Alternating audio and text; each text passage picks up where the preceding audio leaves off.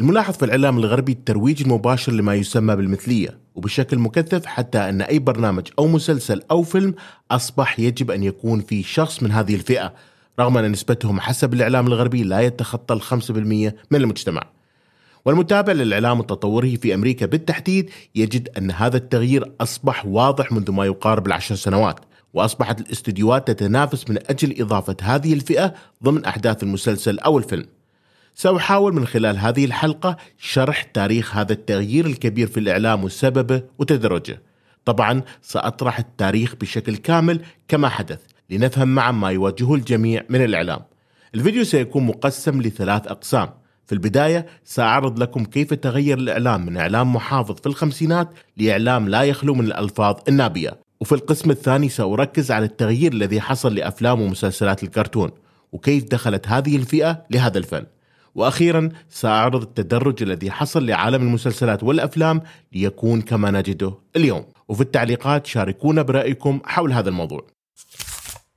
في عام 2020 ظهر مسلسل ضمن عالم مارفل حمل اسم وان ديفيجن المسلسل في حلقات عرض شكل تطور المسلسلات في أمريكا عبر حقبات كل حلقة متخصصة بعقد بدءا من الخمسينات حتى بداية القرن الواحد والعشرين. وعند انتقال الأحداث من الخمسينات للستينات نجد بطلة المسلسل في سرير وزوجها في سرير آخر.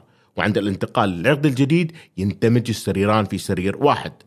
الإعلام الغربي في الخمسينات كان محافظ بشكل كبير حيث أنه من المستحيل أن تجد رجل وأنثى في سرير واحد. وعند عرض غرفة النوم للزوجين نجد هناك سريران. خلال خمسين سنة تغير الإعلام كثيرا من إعلام محافظ لإعلام منفتح بشكل كبير لا حدود له. الكلمات النابية كانت في الإعلام الغربي في تلك الحقبة ممنوعة ولكن جاء حدث غير من هذا المنع. الكثير منا يستاء اليوم من الإعلام الغربي وكيف تحول من كونه إعلام يقدم محتوى مسلي وممتع لإعلام نرى بأنه يقدم محتوى بعيد كل البعد عن معاييرنا وقيمنا ويحاول أن يجعل كثير من الأمور عادية لنا كمشاهدين مثل العري والكلمات الخادشة والمثلية. وهذا الأمر نراه في كثير من مسلسلات وبرامج خدمات البث الإلكتروني عبر الإنترنت مثل نتفليكس. السؤال الذي يتبادر لذهن أي متابع ما هي نقطة تحول لشكل المحتوى الغربي وسبب هذا التغيير؟ في الخمسينات ظهر كوميدي يحمل اسم جورج كارلين وقلب معايير ما هو مقبول ومرفوض في التلفزيون والإذاعة في أمريكا. قبل ظهور كارلين كان التلفزيون والإذاعة في أمريكا وبالتحديد في الخمسينات والستينات إعلام محافظ للغاية. فهناك رقابة صارمة على ما يعرض في القنوات. ويرى الكثير في تلك الفترة بأن سبب هذه الرقابة هو أن هذه القنوات والإذاعات هي بمتناول الأطفال ومن السهول الوصول لها لهذا كان هناك حاجة للتأكد من أن ما يصل لهؤلاء شيء مقبول وبعيد عن الإسفاف. لكن في الستينات ظهر كوميدي يحمل اسم ليني بروس وكان مناهض لفكرة الرقابة هذه. وقدم كثير من العروض الكوميدية أمام الجمهور وصرح بشكل علني أنه ضد هذه الرقابة والتي تحجر على الكوميديا وتمنع الإبداع. وبين عامين 1961 حتى 1965 تم القبض عليه خمس مرات بتهمة الفعل الفاضح العام. وكان بطل قصتنا جورج كارلين في تلك الفترة كوميدي مشهور بين الجمهور بالشكل المحافظ والذي يظهر به في التلفزيون وكان شكله مقبول في تلك الفترة من الزمن ومناسب للعائلة. لكن في عام 1962 قبض على كارلين مع ليني بروس. الحقيقة أن كارلين لم يقبض عليه بسبب مشاركته لليني في العرض لكنه كان حاضر للعرض بدون بطاقة شخصية. هذا الحدث غير من حياة كارلين بل وغير من شكل التلفزيون للأبد. بعد هذا الحدث تغير كارلين وتغيرت قناعاته بل حتى شكله تغير من الشكل النظيف المحافظ كما يراه الشعب الأمريكي لرجل بلحية طويلة وشعر طويل لهذا غير من عروضه الكوميدية من الشكل المحافظ لعروض مشابهة لما يقدمه لينبروس لا حدود ابدا لما يقوله ويفعله خلال العرض تحديا لمقص الرقيب. ابتكر كارلين عرض كوميدي اسماه سبع كلمات لا تستطيع أن تقولها في التلفزيون وحقق هذا العرض نجاح كبير. العرض ركز على كل الكلمات الإباحية التي يقطعها مقص الرقيب ويركز عليها في كلامه. الجمهور شاهد عرض غريب عليهم وشخص تحدى كل القيم المعلنة عنها في التلفزيون والإذاعة.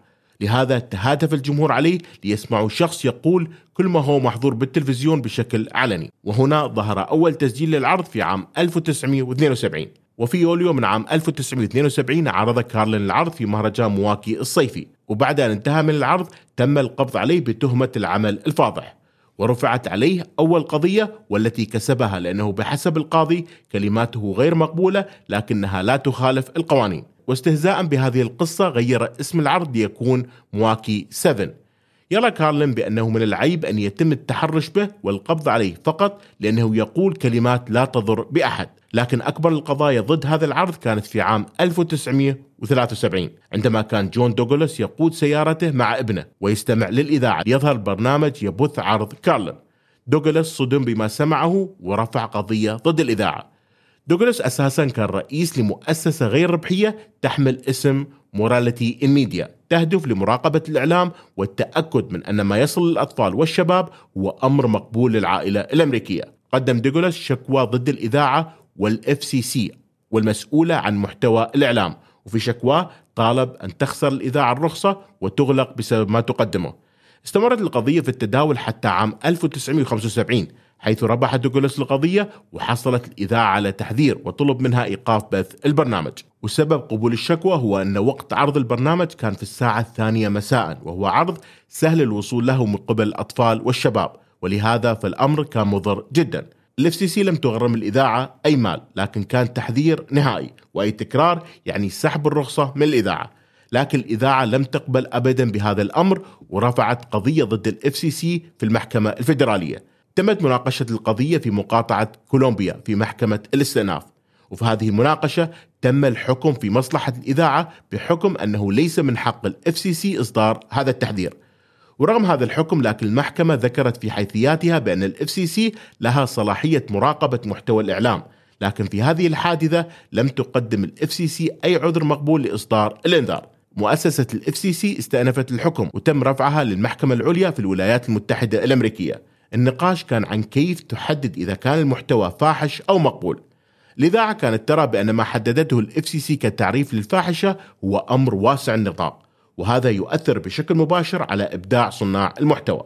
والإذاعة قدمت في القضية مقتطفات من الكتاب المقدس الإنجيل كدليل على أن ما تعتبره ال FCC فاحش هو أصلا موجود في الإنجيل وأن هذا الأمر خاطئ. وفي عام 1978 بأغلبية خمس أصوات لأربعة قررت المحكمة العليا بأن ال FCC لديه الحق في تنظيم المحتوى الإعلامي ورأت بأن المحتوى الذي قدمته الإذاعة كان ضمن هذا الحد وأن من حق ال FCC التصرف. فالإذاعة لم تقدم تحذير والوقت هو وقت استماع الأطفال والشباب للإذاعة. ورغم هذا القرار لكنه واجه كثير من الانتقادات حتى في وسط القانونيين. كارلين أساسا لم يكن جزء من القضية ولم يستدعى أبدا للشهادة فيها وحتى ال FCC قالت بأنها ليست ضد ما يقدمه كارلين لكنها ضد توقيت ما قدمته الإذاعة وأن هذا ضد القيم العائلية الأمريكية. هذه القضية فتحت الباب أمام القنوات التلفزيونية والإذاعية لتحدي ال FCC وبدأ النقاش عن الموعد المناسب لعرض الأمور التي كانت محرمة سابقا مثلا في منتصف الليل أو في قنوات مشفرة أو حتى في الوقت الطبيعي مع إصدار تحذيرات. وهنا نجد أنه قبل أي عرض هناك تنبيه عن نوعية المحتوى وكأنه مانع لأن يصل هذا المحتوى للأطفال. اليوم القانون موجود لكنه تم التحايل عليه كما قلنا بتغيير الوقت ووجود التنبيه. يعني أن هذه القصة هي التي فتحت المجال لما نراه اليوم من انفتاح مبالغ فيه في الإعلام الغربي. يعتقد البعض أن موجة دخول هذه الفئة للإعلام بدأ في الأفلام والمسلسلات وبعدها بدأ هذا بالدخول لأفلام ومسلسلات الكرتون. لكن الحقيقة أن الداعمون لإدخال الفئة للإعلام استغلوا أفلام الكرتون لمحاولة إدخال رسائلهم أو تطبيع الفكرة في المجتمع المحافظ. في مشهد من فيلم كرتوني في عام 1933 يحمل اسم سودا سكويرت يظهر فيها شخص من هذه الفئة لكن في الفيلم يتحول الشخص لوحش. بعد عام وبالتحديد في عام 1934 أعلن عن قانون أو قواعد حملت اسم هايز كود هذه القواعد حددت بشكل مباشر ما هو ممنوع في الإعلام فقد منعت أي شكل من أشكال الإباحية أو الإشارة لها. بعدها أعلنت الحكومة الأمريكية عن إطلاق الهيئة الفيدرالية للاتصال FCC والتي هدفها كان تحديد القواعد والقوانين المتخصصة لإنتاج الإعلام. ومن بدأت فترة الرقابة الإعلامية كما يسموها الأمريكان. بعدها ابتعد الكتاب والمخرجين عن الخوض في الإباحية أو التحدث عن هذه الفئة في إنتاجاتها فهم أساسا كانوا يعلمون من أن المجتمع لم يتقبلهم ابدا بحكم أنه كان مجتمع محافظ. وأيضا الهيئة ستقوم بمعاقبتهم إذا خاضوا في هذه المواضيع. لكن في المجتمع الإعلامي كان هناك من يدعم هذه الفئة ويريد إدخال هذه الأجندة في إنتاجاتهم. وهنا وجدوا من أن أفلام الكرتون هي خير حل لهم للتحايل على المجتمع وهيئة الرقابة. مثلا كان من المستحيل ظهور رجلين يقبلان بعض في مسلسل أو فيلم لكن في حلقة كرتونية نجد من أن شخصية مثل باكس باني تقبل الصياد ألمير ويتقبله المجتمع بحكم أنها كوميديا وكرتون. بل ونجد في حلقة من باكس باني أيضا يلبس فيها ملابس نسائية بدون اعتراض من الرقيب أو المجتمع. والحلقة ظهرت في عام 1940 حتى قبل ظهور المخدرات في الإعلام بشكل مباشر باكس باني سبقهم بالتعاطي في إحدى الحلقات في الأربعينات. أفلام الكرتون بعد قبول المجتمع لنكت باكس باني أصبح أكثر تقبلا للتلميح لهذه الفئة ضمن الشخصيات غير الإنسانية. فمثلا نجد هناك ثور يتصرف بشكل ناعم ويرفض القتال والتنين يشرب الشاي ويرفض الشكل التقليدي للتنين العنيف. بعدها في الخمسينات دخلت أفلام الكرتون لفئة جديدة من المشاهدين وهم مشاهدي التلفزيون. ليبدأ عرض الكرتون في القنوات التلفزيونية. القوانين استمرت في كونها صارمة على المحتوى المعروض في التلفزيونات وتم تطبيقها بشكل رسمي في عام 1952 حيث منع الحديث عن المواضيع الإباحية والجرائم الجنسية في التلفزيون أمام الجمهور وبأن أي عرض تلفزيوني يجب أن يراعي القواعد والأخلاق المجتمعية. هذا الأمر عرقل من محاولات هذه الفئة إدخال رسائلها حتى في الكرتون بشكل مباشر. يصف الإعلاميين الأمريكيين هذه الفترة باسم الذعر الأرجواني. وفيه كان هناك هجوم مباشر على هذه الفئة ومحاربتها من الدخول لمجال الإعلام من خلال تسريح من يشتبه بأنه من هذه الفئة أو يحاول تمرير رسائلهم. تغير الإعلام أكثر في فترة الستينات حتى الثمانينات ليكون أكثر انفتاح وتقبل للعري والإباحية. ولكن استمر المنع المباشر لأي شكل من أشكال المثلية. وإذا أدخل شخصية في العمل الفني فإنه سيكون شخصية ثانوية أو شريرة. تم تصنيف 200 شخصية تم إدراجها في الإعلام في تلك الحقبة ضمن هذه الفئة وكلهم كانوا شخصيات ثانوية أو شريرة أو بنهايات مأساوية. مثلا في الكرتون الذي يحمل اسم سوبر تيد كانت هناك شخصية شريرة تحمل اسم سكيلتون. الشخصية هذه كانت ذات تصرفات من هذه الفئة وتم التأكيد أنه من ضمن هذه الفئة في عام 2014 استمر تصويرهم بالشكل الشرير في الثمانينات والتسعينات حتى في أفلام ديزني. ففي فيلم Little Mermaid نجد الشخصية الشريرة إرسلا تحمل كل صفات هذه الفئة. لكن هنا بدأ التغيير في تقبل المجتمع لهذه الفئة في الإعلام. رغم أن إرسلا كانت شخصية شريرة في الفيلم لكن الجمهور تقبلها بل والبعض كان معجب بها. ظهر أطفال يقلدون إرسلا في الملابس ويقولون من أنهم معجبين بهذه الشخصية أكثر من بطلة الفيلم. ديزني هنا لم تصرح بأن هذه الشخصية من ضمن هذه الفئة لكن الجمهور بدأ بالتخمين من خلال تصرفات وطريقة كلام الشخصية. ف LeFou مثلا من Beauty and the Beast وحتى جفار من علاء الدين وجدهم الجمهور بأنهم يحملون هذه الصفات. رغم أن الأفلام لا تزال تعرض هذه الفئة على أنها شريرة لكن المناصرون لهم وجدوا من أن استمرار وجود هذه الشخصيات من ضمن هذه الفئة يعني أن التطبيع والقبول لوجودهم قد بدأ وهذا كان في التسعينات من القرن الماضي. الحقيقة أن شخصية ليفو كانت من كتابة إدرياس ديغو والذي كان قد أعلن صراحة بأنه ضمن هذه الفئة. وهذا كان سبب تقبل المناصرين لهم. القوانين كانت لا تزال موجودة في تلك الفترة لهذا استغلت الفئة في أن تكون الشخصية لا تعلن صراحة عن ميولها أو تكون شريرة لتكون موجودة بدون اعتراض أو أن التصرفات التي تقوم بها الشخصية هي ضمن نكتة في أحداث العمل. وبالفعل هذا التوجه نجح بدون أي اعتراض منذ الأربعينات حتى التسعينات. في التسعينات كانت هناك تحديث للقوانين والتي أصبحت أكثر تقبلا لظهور هذه الشخصيات. حتى لو كانت غير شريرة لكن الاستديوهات كانت متخوفة من الدخول لهذا المجال وكانت متخوفة بالتحديد من خسارة الرعاة أو إغضاب المجتمع.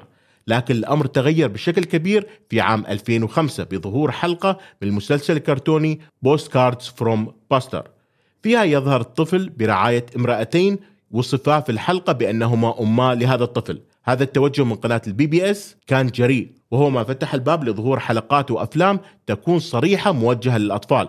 لنجد بعد 14 عام حلقة من مسلسل آرثر فيها زواج لرجلين. وفي نهاية التسعينات وبداية الألفية بدأت موجة القنوات المشفرة في أمريكا بالبروز. هذه القنوات كانت بعيدة أكثر من هذه القوانين والقواعد والتي كانت تطبق بشكل أكثر على القنوات المفتوحة. الحاجز الوحيد كان أن القناة ملزمة بالحصول على ترخيص عن أي برنامج موجه للأطفال حتى لو كان هذا إعلان. التركيز كان عن منع الترويج لما هو مضر بالأطفال حتى لو كان ذلك طعام. عارضت القنوات هذا الأمر ووجدت من أن الحصول على الموافقة لمحتوى يحتاج للوصول لسبع أو ثمان مراحل. كان من أشهر المعارضين لهذا الإجراء ريبيكا شوغر من Cartoon Network. ففي عام 2010 كانت Cartoon Network مع ريبيكا يعملون على مشروع يحمل اسم Adventure Time وفيه ستكون هناك علاقة بين شخصيتين من الإناث.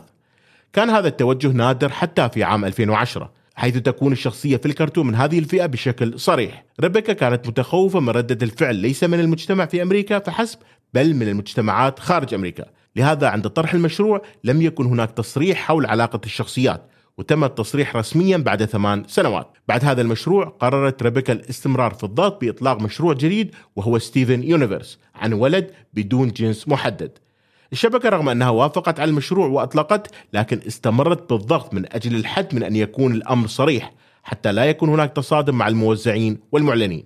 وهنا حصل تصادم مباشر بين الشبكة وصاحبة الفكرة والتي أصرت على إضافة مشاهد حميمية بين الشخصيات في الكرتون. في حين رفضته الشبكة هذا التصادم امتد لتكون هناك مجموعات تعارض ومجموعات تساند. وفي مارس من عام 2015 استغلت ريبيكا وفريقها الإعلام من أن الزواج من أصحاب هذه الفئة قانوني لإطلاق حلقة بها مشاهد حميمية بين الشخصيات ليبدأ النقاش المجتمعي حول إيجابية أو سلبية هذه الخطوة.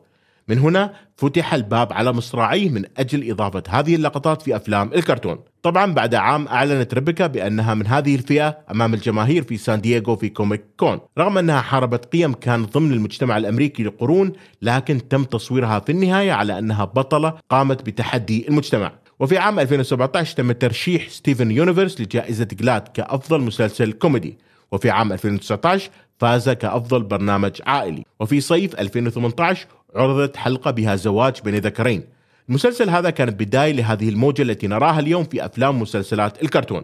وطبعا مع ظهور تطبيقات البث والقنوات عبر الإنترنت أصبحت قوانين الرقابة والقيم خارج هذه التطبيقات وهذا أعطى لهم حرية فرض أفكارهم. وصل الأمر لبعض الشركات لإعادة كتابة بعض الشخصيات التي كانت خارج تصنيف هذه الفئة لتكون ضمن الفئة. ومنذ عام 2017 زاد ظهور الشخصيات من هذه الفئة في أفلام ومسلسلات كرتون ليصل ل 200% وتكون شخصيات محورية وإيجابية في كثير من الأحيان.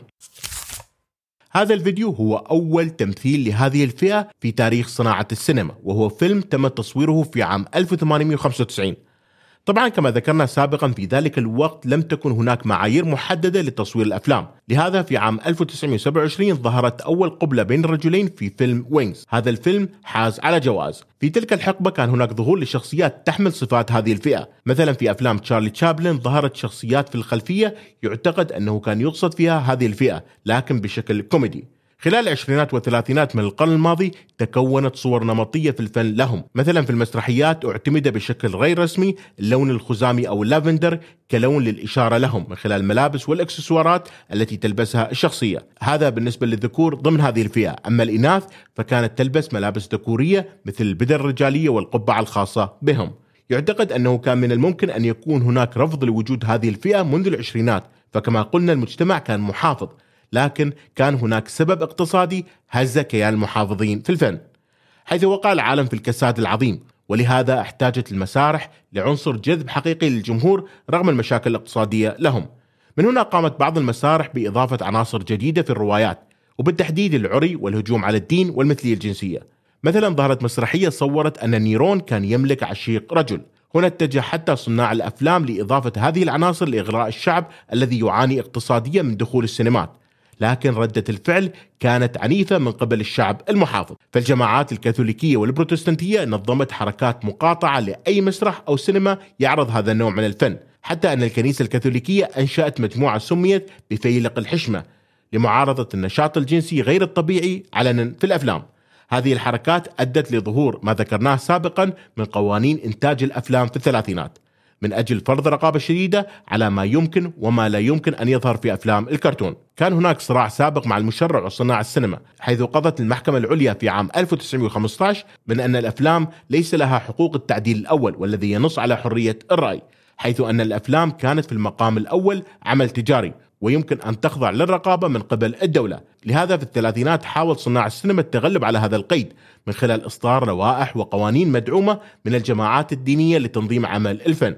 ولهذا عندما أراد مخرج نقل مسرحية The Children Hour من المسرح للسينما احتاج لتغيير شكل الرواية بالكامل وأبعد منها كل الشخصيات المحورية الشاذة بل واضطر لتغيير الاسم ليتم قبول الفيلم. هذه القوانين والقيود كانت سبب في الحد من ظهور هذه الشخصيات في الأفلام منذ ظهور القانون في الثلاثينات.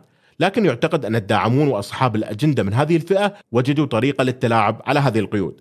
الحل كان بإدخال هذه العناصر للعمل تحت مظلتين. الأولى هي الكوميديا أن تكون هذه الشخصيات تحمل صفات هذه الفئة بشكل كوميدي وهو نفس الأمر الذي اتبعه منتجو أفلام الكرتون كما ذكرنا سابقا.